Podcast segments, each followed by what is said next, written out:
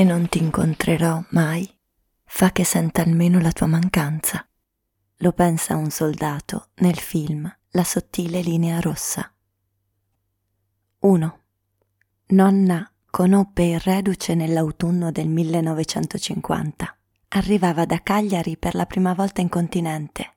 Doveva compiere 40 anni, senza bambini, perché su mali dei Spertas glieli faceva sempre abortire nei primi mesi.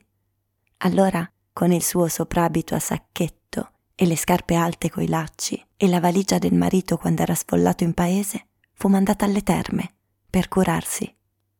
2. Si era sposata tardi, nel giugno del 1943, dopo i bombardamenti degli americani su Cagliari, e a quei tempi avere 30 anni, senza ancora sistemazione, era come essere già un po' zitella.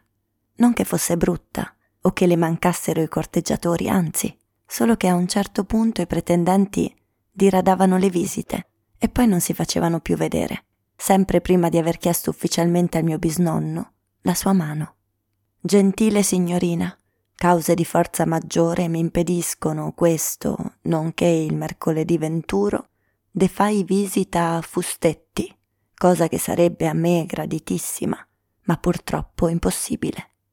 Allora nonna aspettava il terzo mercoledì, ma sempre arrivava una pipietta con la lettera che rinviava ancora e poi più niente.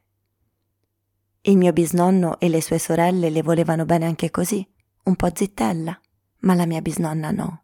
La trattava sempre come se non fosse sangue del suo sangue e diceva che sapeva lei perché. La domenica, quando le ragazze andavano a messa o a passeggiare nello stradone a braccetto con i fidanzati, nonna raccoglieva in una crocchia i suoi capelli, ancora folti e neri quando io ero piccola e lei già anziana. Figuriamoci allora. E andava in chiesa a chiedere a Dio perché. Perché era così ingiusto da negarle la conoscenza dell'amore, che è la cosa più bella.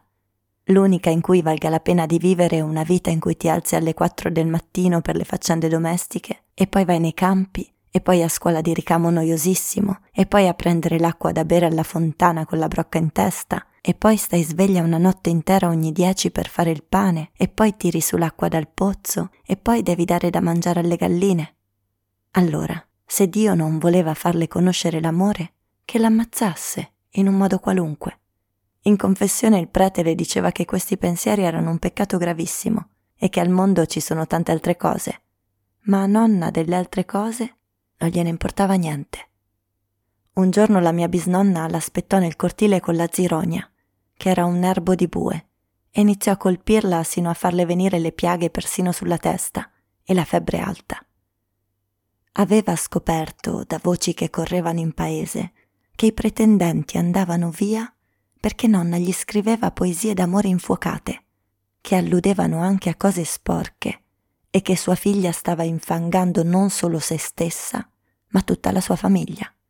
E continuava a colpirla, a colpirla e a urlarle Dimonia, dimonia!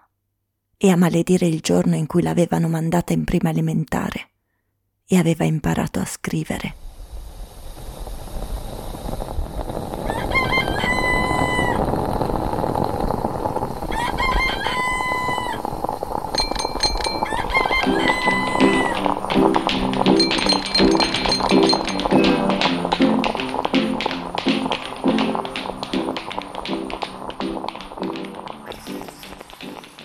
Mal di pietre di Milena Agus.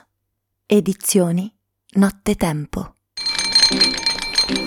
Lunedì intro. Entrare nella settimana con le prime pagine di un romanzo. Legge Marta Marchi, Samba Radio. Sceglie il romanzo. Elisa Vettori. Due punti. Libreria.